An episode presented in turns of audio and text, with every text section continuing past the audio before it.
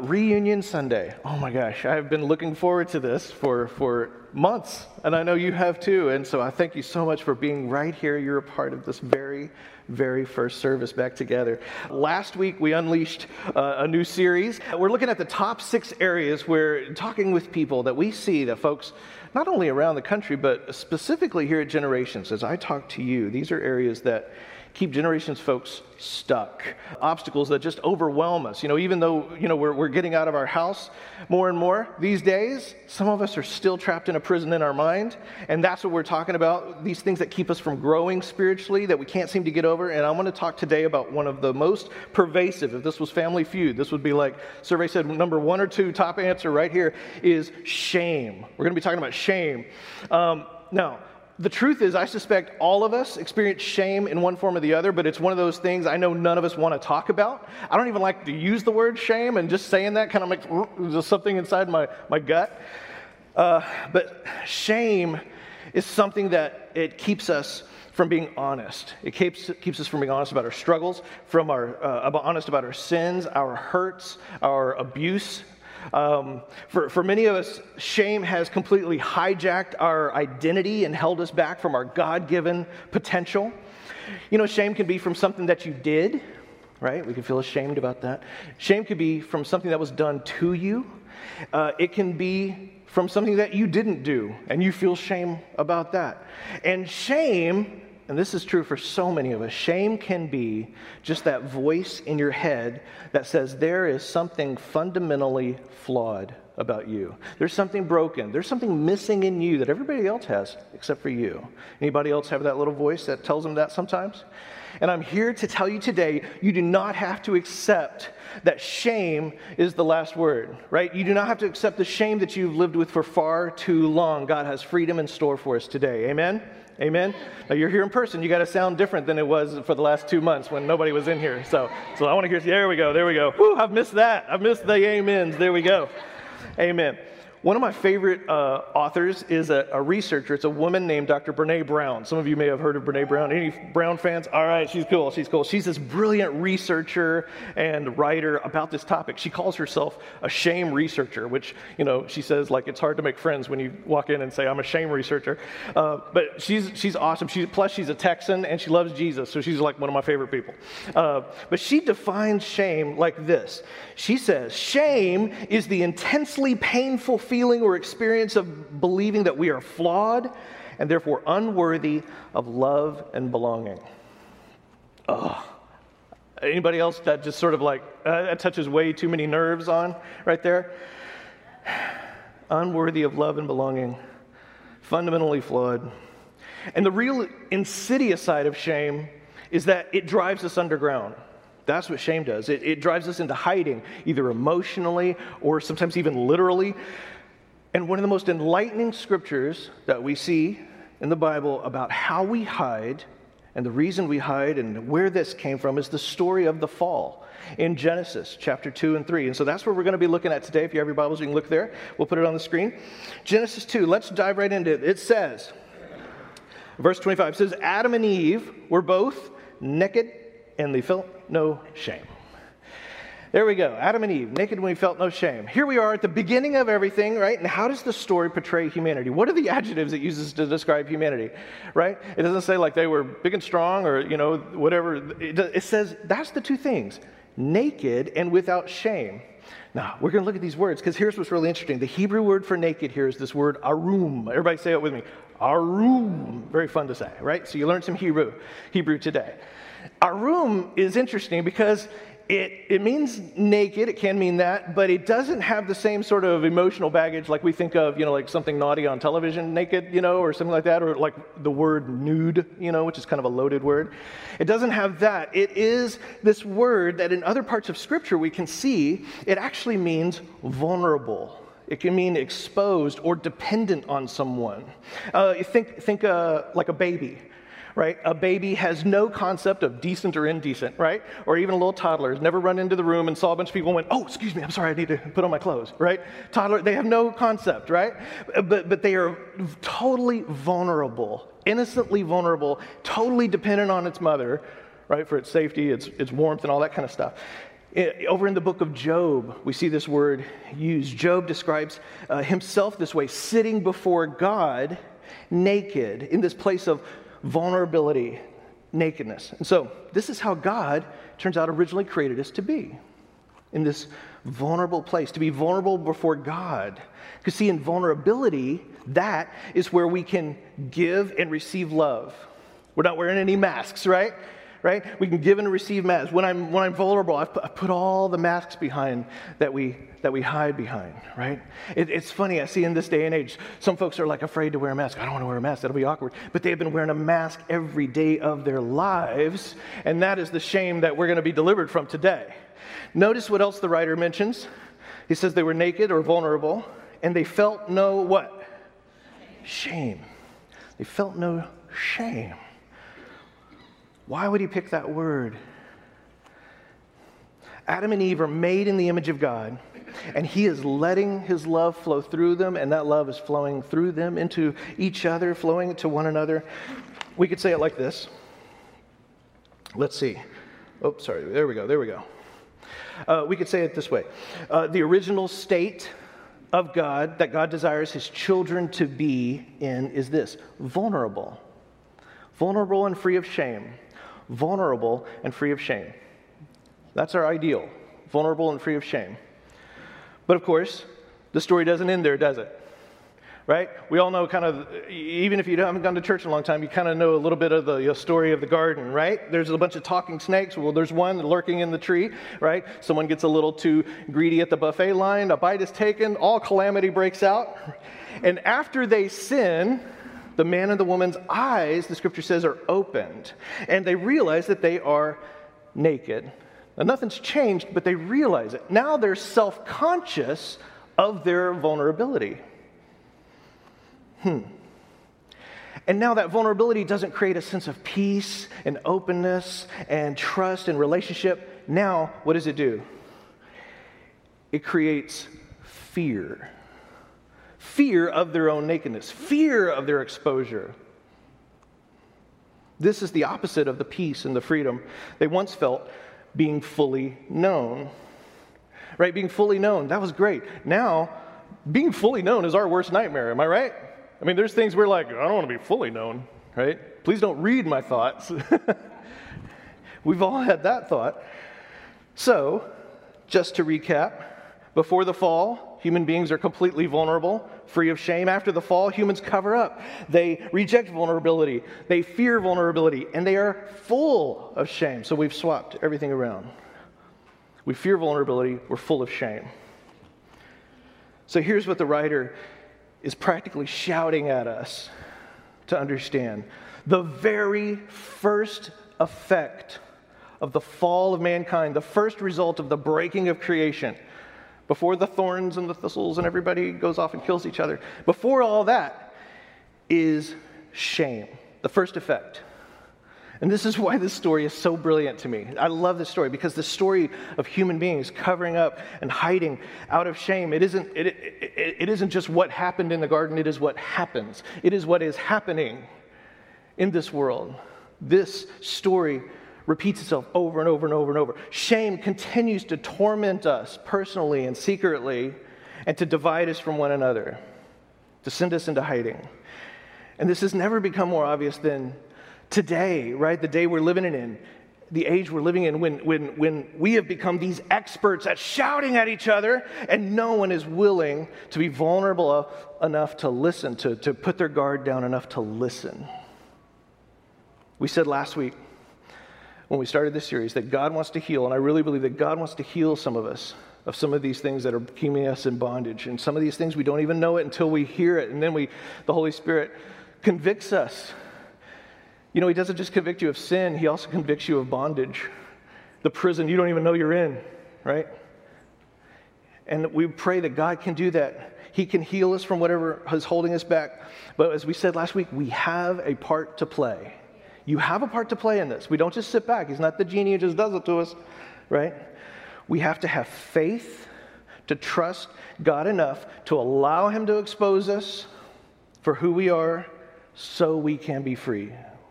Yeah, we have to let him expose us. I remember Ivan Tate saying when he was here, what you let God reveal, he can heal. What doesn't get revealed can't be healed. Right? That's stuck in my brain. What isn't revealed can't be healed. So we're going to talk practically about how to get some real freedom. And here's where we have something greater at our disposal than just nice self-help pop psychology. As Christ followers, we have the Scriptures. We have the Spirit of God and truth. So let's see what the Scriptures are telling us today. First thing Adam and Eve do after they sin is they clothe themselves and hide. They clothe themselves and hide. They hide who they really are. That's the clothing themselves. They literally try to hide where they are. How stupid is that, right? Getting behind a tree so God can't see them. But notice what's happening here. No longer was their true self worthy of presenting to the world. Just me, all by myself, I'm not good enough to present to the world. I got to put on something. When we live in shame, we're no longer receiving our worth from Christ, what he says about us. We become horrifyingly aware of all vulnerability, and we hide behind masks, right? Not out of love, so I don't make you sick. We hide behind masks out of fear, so you don't get to know me, so you don't know the real me. Some people hide behind the mask of humor, right? They got to be the funniest person in the room. I understand that. Some people hide behind confidence or bravado, right? They need certainty over mystery. And sometimes we'll double down on our opinions instead of listening to folks outside of our echo chamber. Some people hide behind perfection, the need to appear perfect or knowledge or appearing competent. This is a huge one. And Brené Brown talks a lot about this idea of just this need to appear competent and perfect. For some people, especially in the church, it's the need to appear very religious or morally pious, right? That I've got it all together. I don't need to hide behind anything because I've got it all together. I'm perfect. I do everything just right. I have no questions about God because he's told me everything. Right? And so we don't trust that our real self would be acceptable if it were visible to other people. For some of us, I've talked to people who hide literally. They hide literally. They avoid people. They avoid hanging with friends or family or things like that, or hide in their homes just because there is a perceived safety even in loneliness. So they avoid people because to engage others is to risk vulnerability, isn't it?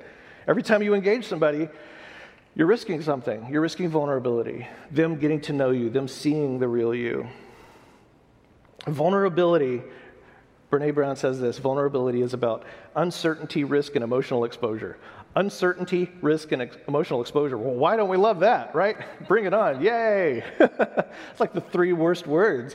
Uncertainty, risk, and emotional exposure, right? No wonder we fear vulnerability. And vulnerability means that we open ourselves up to judgment. We open ourselves up to shame from other people. So naturally, it's something that we tend to avoid. Is it any wonder we avoid real, deep, authentic relationships, right? We'll even have sort of like spiritual relationships, but they're really not deep and authentic.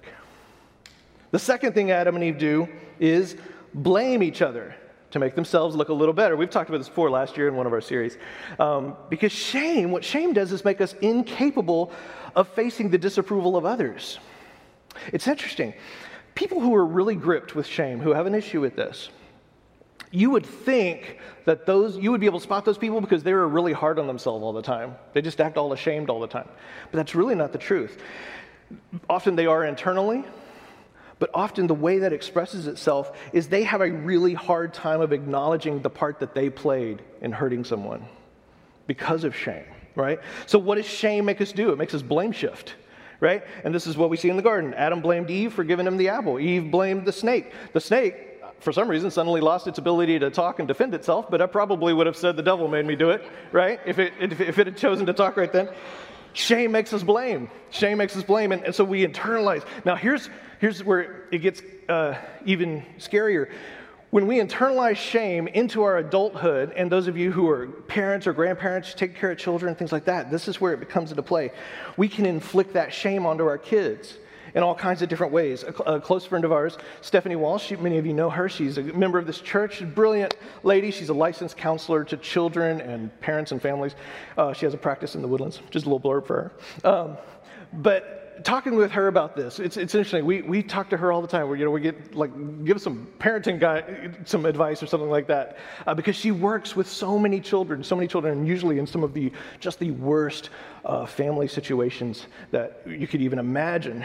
But she was talking about this pervasive issue of shame that gets passed from the parent to the kid, and those kids end up growing up and needing whole lots of therapy and healing to get over this. And she says one of the biggest roots of this is the inability to forgive yourself, this inner inability. And so these people, these children grow up to be adults and they grow up to be parents, and they still have this inability to forgive themselves, and it gets expressed onto the kids. And so you got all that shame, you unleash it on others. But grace, oh praise the Lord, grace vaporizes performance. It abolishes the shame game, the blame game. The truth is that we are all, every single one of us, filled to the very brim with the love of God. You were filled with the love of God. He loves you so much. In spite of our flaws, in spite of our secrets and our sins, we don't need to live with shame or overcompensate with blame, right? We need to throw away the masks. We need to throw away that need to perform and to hide, and just receive God's mercy. Receive His mercy. We got to get honest with God, though. And sometimes the first step is repentance, right? We get honest with God through the repentance, through lament. Sometimes it's just crying out and letting it all out to God, because He's got big shoulders. He can handle it. We just lament and we name what it is that we're hiding from Him. And then He can fill us up with His mercy and love and compassion. What's revealed can be healed, right? What's not revealed can't be healed. So we let it out to God. We name that thing, and He can fill us up. Our antidote to this poison of shame is to turn our ear away from the voices, either external voices or that voice that's just been planted in your head telling you you aren't worthy. We got to fix our eyes on Jesus. Look to Him for our value, our worth, our identity. Listen to what He says about who you are in Him. We listed some of those things last week, so I won't go over them all again. Listen to what He says about you. We have to take the initiative to take our every thought captive to what we know to be true according to Jesus. We have to take those thoughts captive. We can't just be, like we said last week, we can't just be a passenger in our own brain. Don't let your brain drive, right? Don't just be a passenger and let it take you wherever you want. You got to demand that it lines up with what Jesus thinks about you. Amen?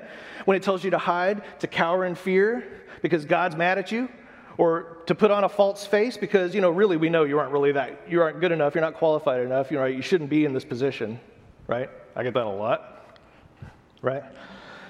You take that thought captive and you remind yourself that you were not created to hide in isolation, right?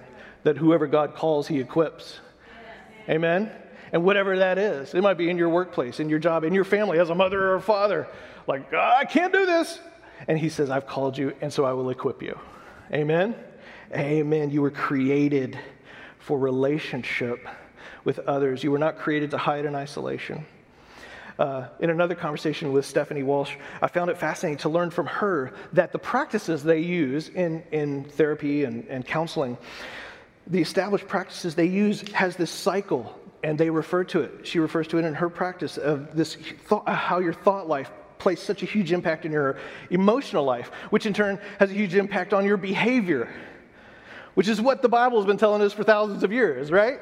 I mean, this is just Bible right here, put in scientific language. Isn't that interesting? Now, notice, this sort of just dawned on me as I was looking at this week, how many of us start in the wrong place? How many of us get up and say, okay, I need new behavior. I want to start doing things differently. And we start right there at action. I'm going to do it differently this, I'm going to lose 20 pounds or whatever it is, you know what I'm saying? Or I'm going to stop doing this thing that I'm addicted to. And we start with there. We just I'm going to buckle down and do it. Or we say, I want to be happier. I want my feelings to be different. I just want to feel happy and content. All right, I'm happy and content. I'm just going to start right there. I'm going to be happy and content. When what does it start with? It starts with our thought life. That's what the Bible has been telling us. Our thoughts have the impact on our emotions, which in turn impacts our behavior. Amen. We have to reframe our thoughts to think the thoughts that God tells us to think. Now, this brings us to something I'm really excited about, because the Lord just showed me something this week about this Genesis story I have never noticed before. It has been staring us in the face. So this is you're the first human beings on the planet to ever hear me preach this. I'm so excited that he just showed me it. Now, I realize there's probably like a million preachers out there who like have already seen this and said, yeah, we knew all about this a million years ago, but I'm slow. And so this just occurred to me this week, and it was so beautiful that the Lord just showed it to me. Notice what the serpent promises when he tempts Eve. What does he promise her? Power, riches, authority? No. What does he hold up as the ultimate prize? This is the prize that is worth severing your relationship with God or severing your relationship with people. What is the ultimate prize? Knowledge. Knowledge. Your eyes will be open and you will know ultimate truth. Eve chooses to worship at the idol of knowledge and truth and certainty, right? You've had everything. God's given you everything. You're in a perfect relationship. You're walking around. You're in this great environment. You have a husband. You have a God. And all this is great. You have everything you want. But don't you want perfect knowledge? Whoa. When my eyes opened to this, I'm telling you this week, so much of our world fell into place for me and me. You know, like the issues that I deal with. We are still today trading in the joy of relationship with each other, of peace and vulnerability with each other, the peace and the joy that we could have in relationship, you and me, and sacrificing it on the altar of knowledge and certainty, right? We will burn every bridge to be right. Now here's this false promise of ultimate knowledge and understanding. Today, there is an epidemic in our world, in the brains of us and our fellow citizens. You might call this a sickness, and it is the fear of being wrong. And I sense it myself too, right? We're all tempted with this. There's an epidemic of the fear of being wrong, being on the wrong side of an issue, being on the wrong side of a cause, right? One sign of being unable to have, being vulnerable with other people is the inability to have a conversation with someone that you disagree with. The inability to have a conversation with someone you disagree with. You no longer listen, you only scream. You no longer have the capacity to learn something new, because to learn something or to grow might mean you were wrong about something. And that can't be.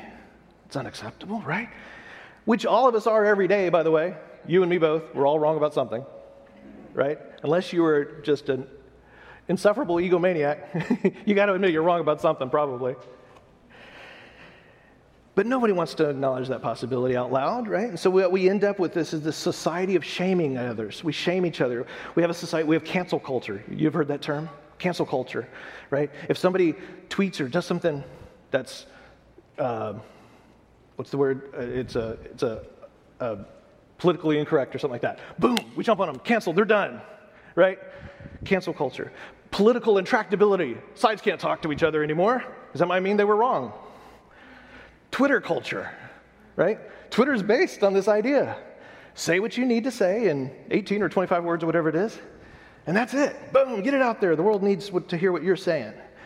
And there's only screaming, and there's only scoffing. One side screams, and the other side scoffs, right? Here's what you should believe. Ah, that's a bunch of bunk, right? Screaming and scoffing. And both sides have this one weapon against each other, and that is shame. If you believe this, you should be ashamed. Well, if you believe that, you should be ashamed, right? Shame culture. If you believe that, and both sides, you look in the garden, both sides have an utter fear, a dread of looking gullible. Don't we have that? I realize in myself there is this dread of being the gullible one, of being wrong. What if I'm wrong on this? There's this dread about it, a fear on this. So what do? We double down. Double down. I can't be wrong, can't be wrong, can't be wrong. I gotta double down. I can't listen. What if, though, we could learn from one another What if we could actually shut our pie hole just long enough to hear someone else say something? I mean that in love, of course. In Jesus' name. To listen and not just regurgitate what our preferred echo chamber is telling us to say, right? Because we all got that too. Let's just admit it. I was reminded by a friend this week that temptation, I had to admit to him, the temptation to just be exhausted over the conversation and to want to shut down. And he was like, you can't do that. You got to stay open. You got to keep listening. And it was convicting me. I appreciated it. It doesn't matter what issue we're talking about either. Some of you are going, is he talking about this or that? Right? Yes, I am talking about that and this. It doesn't, if we're talking about coronavirus, or if we're talking about race relations, or Chinese conspiracies, or Ukrainian conspiracies, or the Astros cheating, or whatever important subject it is that we are talking about and arguing about today, right? Our insistence on being right, our fear and dread of being seen as naive, makes us unable to approach any issue with humility and peace the way God told us to. If there is some dark, mysterious force out there trying to fool us, we become gripped with the need to be on the right side of knowledge. Instead of, what's the opposite of that? Just trusting Jesus to take care of us, right? Allowing for something that's even more beautiful than winning an argument against your opponent, and that's understanding him. It's winning his heart, right? Hallelujah. Martin Luther King Jr. said this, I am convinced that men hate each other because they fear each other. And they fear each other because they don't know each other. They don't know each other because they don't communicate with each other. Good Lord. And they don't communicate with each other. I didn't quite catch that. Sorry, Siri. Could you please repeat it? I even have it on silent. Apple. I blame them.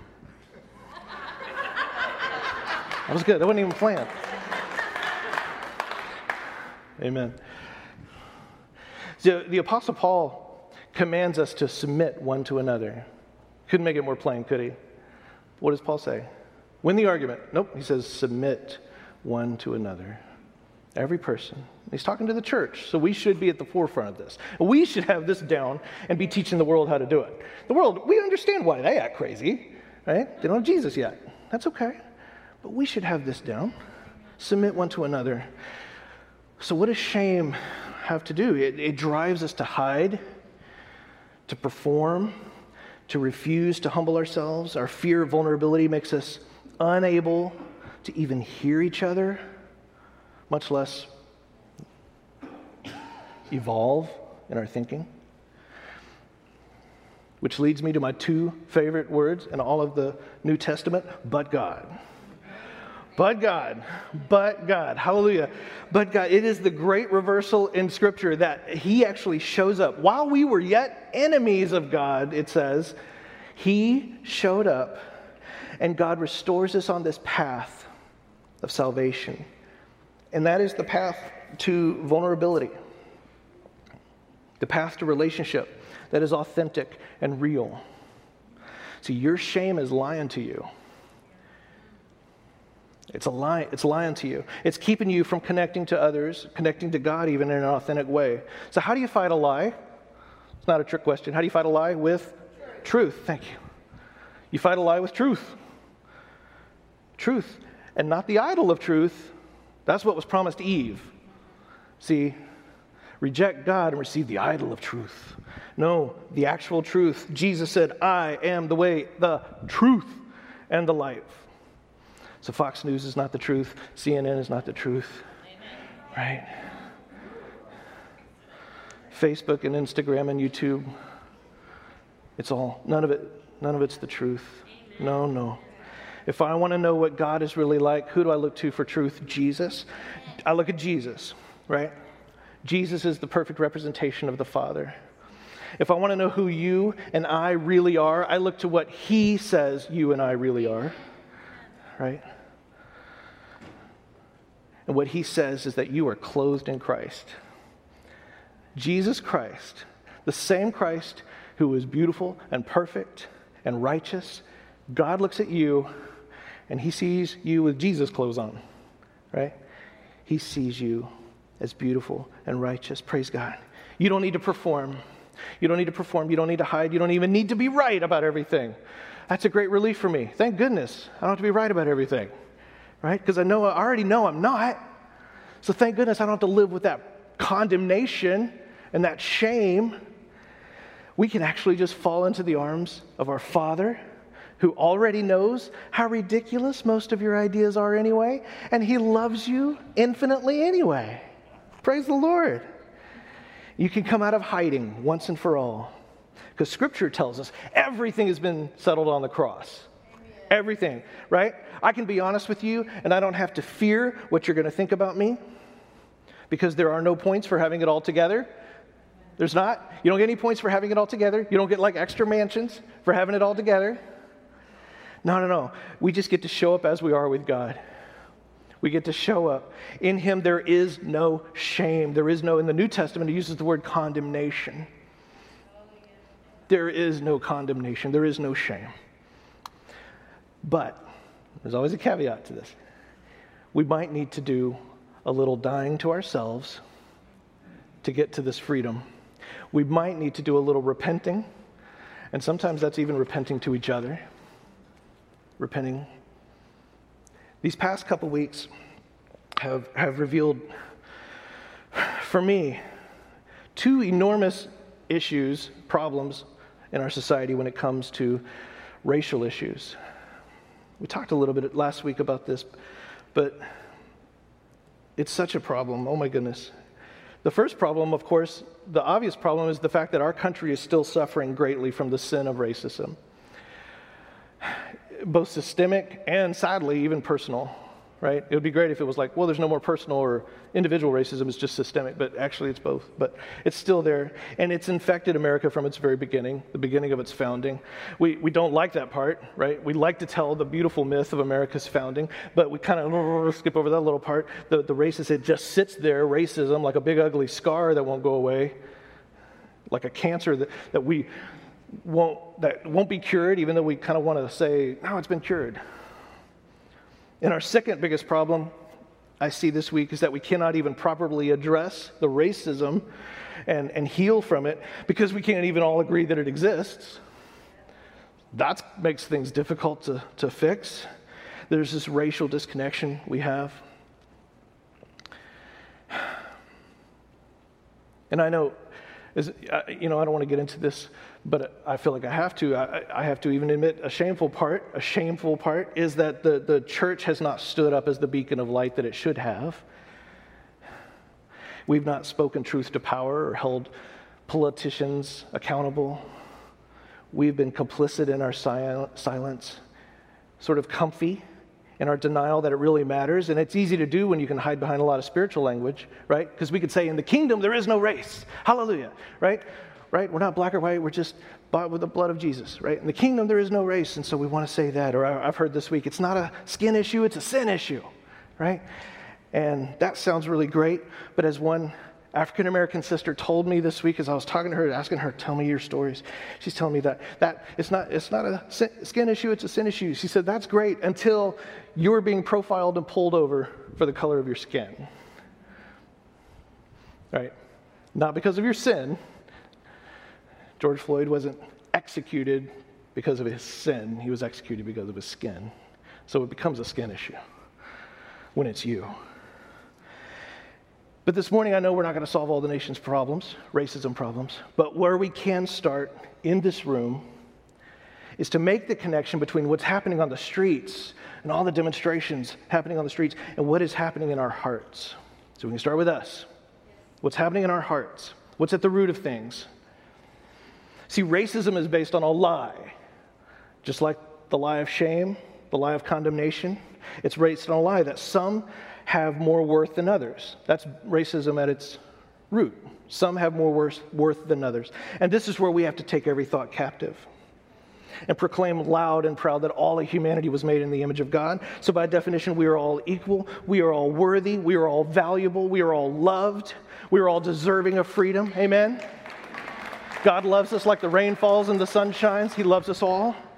every single one of us, indiscriminately, black, brown, white, red, purple, and striped, all of us. And as ambassadors of Christ, we get to declare that regardless of your political point of view, it's infinitely less important to me how you vote. Infinitely more important, non-negotiable, is that God's truth is that we are all loved. We are all worthy of love. And Jesus, I find it awesome when you read him. He was never afraid to make political enemies on both sides of the spectrum of his day in an argument. But what he shows is that there is a need for liberation of the oppressed and the oppressor. We all need to be free. There is need for liberation. The oppressed need physical, immediate, tangible, societal freedom. And the oppressor needs to be freed from the prison of his mind. Amen? Jesus knows that shame is the wound that is lurking in all of our hearts. The oppressed and the privileged. The one who is victimized and dehumanized, as well as the one who is, confused and attacked for something their ancestors set in motion. We all need healing that only God can do. Yes. Amen. But as I keep saying, we have a part to play. Yes. We have a part to play. So I want to issue with a challenge this morning. Here's my challenge. I hope you really take this seriously. I'm going to try to too. I'm going to do it too. Before we turn on one more news program, before we listen to one more talking head telling us what we ought to think, have an uncomfortable conversation. Right? This isn't like spiritual homework you can sort of do metaphorically. I mean an actual conversation with your mouth parts to another human being. Have an uncomfortable conversation. Instigate some conversations. White folks, talk to some black folks. Black folks, talk to white folks. Let's love each other enough to share our stories. Let's love each other enough to not succumb to the exhaustion of the conflict and just say, it doesn't do any good, not going to talk, right? Share your stories, ask questions. Share your stories, ask questions. And yes, it's going to take patience. That takes patience. Oh, mercy. Please, friends, be patient with me as I try to better understand what you're going through, right? The things that you have experienced that I can only imagine. And even then, I'm probably coming in the room guns blazing with all the wrong solutions, right? I need to hear that. Help me understand. And white folks, as you listen to the stories of your black and brown brothers and sisters, be ready. Be humble enough, even when the stories you hear are shocking. That sounds almost unbelievable that this happens in the same country, the same city, the town, community that I live in. How can this same reality be happening? Be patient, be brave, be vulnerable. And most important, listen. This is a sign of someone who is letting God make them vulnerable. They have the ability to listen. Don't go to these conversations armored up. All right, I'm going to ask these questions, but I've got some stories to tell too, right? No. Go nakedly. Arum. Go nakedly, go vulnerable. Go not to argue, but to listen to what people on the other side of the experience, on the other side of the aisle are saying. And remember, the point of this is not so you walk away feeling condemned and ashamed. We're not saying, you ought to walk away feeling really ashamed of yourself. That's not the point. You have missed the point, if that is what happens, right? Listen to understand. So we have to turn off the echo chamber channel and listen to those who may have been hurt in different ways than we've been hurt. They've been hurt in different ways. And so it may require us to unlearn some things that we've assumed as obvious truth to us. I'll assure you in this, though, this is the good news, that we have something that the world doesn't have, who's out there yelling at each other, screaming at each other. We have something they don't have, and that is a Holy Spirit that unites us, right? So whatever your color, your background, your ethnicity, your nationality, we have the Holy Spirit that unites us. And so, that gets us 95% of the way there. okay? So we have a personal experience of grace. If you have experienced God's grace, if you're a believer, you're a disciple, you've already done something someone else doesn't have the experience of, and that is being humbled and forgiven for everything you've ever done. Amen. Right? That takes us 95% of the way there. And we allow, that enables us to allow each other to show up as we are and not as we should be. So I'm not going to hold you to some impossible standard. Well, if I'm going to talk to you, you ought to already be perfect. No. I'm going to let you show up as you are, not as you should be. Because we're never going to be as we should be in all of this. Jesus takes us on that journey together. It's a lifelong journey, amen? For you, it may need, and for me, it might need to start with personal repentance. The willingness to change your mind, to turn your thoughts. That's what that word repent means. It's to turn your mind, turn your thoughts. So we're called to repent before God, to repent before our brothers and sisters, to change and turn our thoughts from carnal thinking toward that which is, remember last week, true, noble, right, lovely, pure, admirable, excellent, praiseworthy. And we ask God to help renew our mind. This morning, just get a picture of yourself unleashed from shame. What would it look like if you were unleashed from shame? And then imagine what a whole church looks like of people, a whole community of faith believers, brothers and sisters, black, brown, and white, all unleashed from shame, unleashed to reflect Jesus to each other and to their community. Amen. As I close, I want to pray for us today. If you're here today, first of all, if you're here and you have a need, that you need Jesus to, you're desperate for God to meet. It might be healing. It might be a financial need or a relational need, something going on, or an emotional need.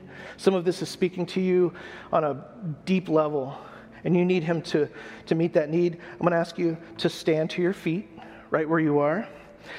Some of the, we're doing things a little differently here, and some of the things for your safety and the safety of our altar team, we're not going to have you come down quite yet. But if you'll stand to your feet, we know God sees you and God can heal you right where you are, right? Jesus proved that. He healed people in the next town before he was even there. Secondly, if you are here today and you would say, God, I need to understand more deeply what is happening with my black or white or brown brothers and sisters. I need the humility and the courage to sit down with somebody of a different ethnicity and say, would you please tell me your side? Will you tell me your story? I've been hearing a lot of stuff on both sides, and I just want to hear, can you share what you have experienced? If you would like God to begin using you as an actual instrument of healing, of racial healing, I'm going to ask you to stand to your feet. And thirdly, if you've never made the decision to follow Jesus and experience this unbelievable, unique, the reality of his love and his forgiveness and his peace, or maybe you once did, but man, it was a long time ago, and you've been kind of far from God, I'm going to ask you to stand also. This is a judgment-free zone, right? We're all about the love here. Okay? If you'll just bow your heads, I want to pray with you right now. Father, we humble ourselves before you, God. We are your sheep. We are not the ones with all the answers. We are the ones with all the need. And you are our supply. You are our great shepherd, Lord. I thank you, Father God, that you have healing in your wings for those of us chicks who will come and snuggle up to you. Father God, I thank you, Lord, for every person here who has a real, a physical need right now. Lord God, those who need healing in their body, you already know it. You said you know it before we even come to you. But you want us to come like children and ask. We thank you, Father God, that you are healing bodies today. Lord, those who have a financial need today, they're suffering, maybe they need a job, their hours have been cut back, whatever it is. I thank you, Lord God, that you are our supply and that you are meeting every need right now. I thank you, Father, that those who need that job, Lord God, that you have the perfect one set up. that we are not subject to the whims of our economy, but we are your children, and you give us unmerited favor. So I thank you for that. Lord, those who have emotional needs or relational needs that only you can fix. Maybe all the therapy in the world won't help, but you can help. So we thank you, Father God, that you are healing us. You are revealing, shining your light where it needs to be shined. And you're healing us from the inside out, Lord God. Healing our thought life, healing our emotions, guiding us into good habits and behaviors. I thank you for that, Lord God. Lord, for those who are humbling themselves to say, I want to have that conversation, that uncomfortable conversation, and I'm willing to hear, I'm willing to listen. However many times I personally have been hurt by others, or however many times I have been so convinced that I understand every side of this argument. Lord, I thank you, Father, that those who are standing before you in humility and courage, that you bless them, Lord God. Give them the opportunity to have these uncomfortable conversations, which I believe, and I have experienced this week, are some of the most beautiful conversations I've ever had. So I thank you, Lord, for that. Give us the courage, Lord. Give us the courage. Give us the humility. And Lord, those who would come to you and say, I need you in my life. I can't do any of this before I have Jesus. I need Jesus in my heart. I repent of my sins. I repent of trying to do everything on my own, the old way. I thank you, Lord God, that you see that. You're showing us the next right step. Help us to follow you, Lord God. That's your call, to follow you. So I thank you, Lord God, you help us to take the next step, and then the next right step after that, and then the next step after that, to just follow you. We're not going to do it perfectly, and you know it, but we're going to follow you. And we have our brothers and sisters here to help us. I thank you for that, Lord. We give you all the praise and all the honor in the holy name of our resurrected Savior, Jesus Christ. Amen. Amen. Hallelujah. Father God is good. The Lord is good. Yeah, do you want to come up? Just in that spirit of receiving that prayer, a reminder from the Lord from 2 Corinthians 12. He spoke these words to Paul, and he's speaking them to us this morning. My grace is sufficient for you, for my power is made perfect in weakness. Amen. For those places of weakness for which we stand or struggle or deal with, do you know the grace of the Lord is sufficient for you? Mm. Remember, for by grace you have been saved through faith in Jesus Christ. Yes. The grace that can save you is the grace that will sustain you, is the grace that will empower you to overcome that weakness. You can't do it. We can't do it on our own. But we can receive and surrender to the grace of God, which is the power to overcome. Amen. It is the power to do what we can't do on our own. Yes. But we have to surrender to that. Else we stay the same. Yeah. Else we keep dishonoring the one we should honor. His grace is sufficient for us. Thank you, Lord. So that's your verse. If that's the verse you need, Lord, you said your grace is sufficient. So right here in that moment of weakness, in that moment of struggle, in that moment of shame, in that moment of criticism, in that moment of sin, whatever it is, your grace is sufficient for me. Therefore, I can do what you would do in this situation. Therefore, I can say what you would say in this situation. Therefore, I can make my thoughts be what you want my thoughts to be because your grace in me is sufficient. So I yield my default reaction. I yield the habit I had. I yield my judgment I used to have. I yield it and I lay it down at your feet because your grace is sufficient for me. In Jesus' name. Amen. That's good. Thank you, Lord, for that. Amen.